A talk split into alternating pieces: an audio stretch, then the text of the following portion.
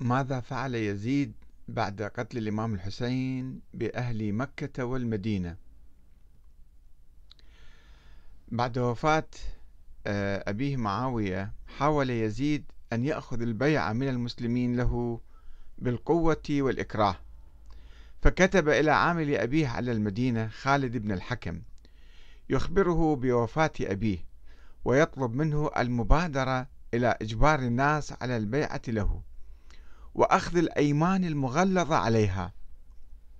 كتب يقول بايع لنا قومنا ومن قبلك من رجالنا أو بايع لنا قومنا ومن قبلك من رجالنا. وليكن أول من يبايعك الحسين وعبد الله بن عمر وعبد الله بن عباس وعبد الله بن جعفر وعبد الله بن الزبير هؤلاء زعماء المسلمين كانوا. ويحلفون على ذلك بجميع الأيمان اللازمة ويحلفون بصدقة أموالهم غير عشرها إذا نكثوا البيع يعني وجزية رقيقهم وطلاق نسائهم بالثبات على الوفاء بما يعطون من بيعتهم.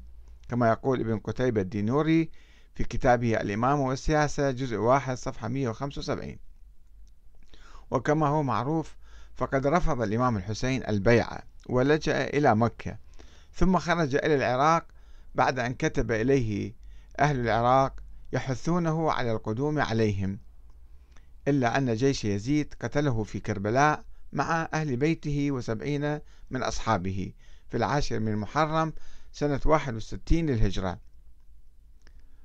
ولما قتل ولما قتل عبيد الله بن زياد الحسين وبعث آه، برؤوسهم قتل الحسين وأهل بيته يعني وأصحابه بعث برؤوسهم إلى يزيد بن معاوية فسر بقتلهم أولا وهو كان أمر بذلك. وحسنت بذلك منزلة عبيد الله عنده. ثم لم يلبث إلا قليلا حتى ندم أو تظاهر بالندم على قتل الحسين. وذلك بعد أن استعظم الناس قتله وأخذ وأخذوا يلعنون قاتله. وهو يزيد أيضا أخذ يلعن قاتله كما يقول الطبري آه، يلعن قاتله ابن مرجانة آه، ابن زياد يعني عبد الله بن زياد. ويلقي باللوم عليه ويتهمه بزرع العداوة والبغضاء في قلوب الناس ضده. ولكنه لم يتخذ أي إجراء عقابي تجاهه. أبقى في مكانه أيضا كما يقول الطبري في تاريخ الأمم والملوك المجلد الثالث صفحة 365 ولم تلبث المدينة المنورة أن ثارت على يزيد بقيادة عبد الله بن حنظلة الغسيل الأنصاري واستقل عبد الله بن الزبير بمكة. يقول الطبري أن معاوية لما حضرته الوفاة دعا ابنه يزيد فقال له أن لك من أهل المدينة يوما. فإن فعلوا فرمهم بمسلم بن عقبة أو عقبة فإنه رجل قد عرفت نصيحته لنا. فأرسل يزيد مسلم ابن عقبة إليهم وقال له انهض إلى ابن الزبير في مكة واتخذ المدينة طريقا إليه. فإن صدوك أو قاتلوك فاقتل من ظفرت به منهم وانهبها ثلاثا. فإذا قدمت المدينة فمن عاقك عن دخولها أو نصب لك الحرب فالسيف السيف. أجهز على جريحهم وأقبل على مدبرهم وإياك أن تبقي عليهم. وإن لم يتعرضوا لك فامضي إلى ابن الزبير.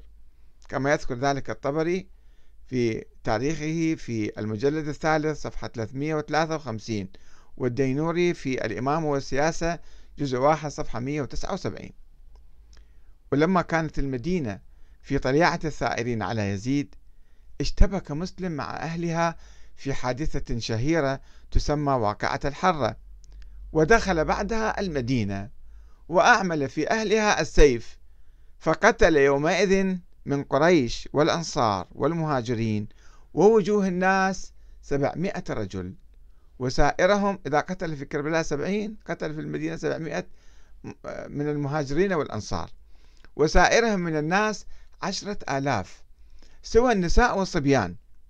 وقتل بها من أصحاب النبي صلى الله عليه وآله ثمانون رجلا ولم يبق بعد ذلك بدري.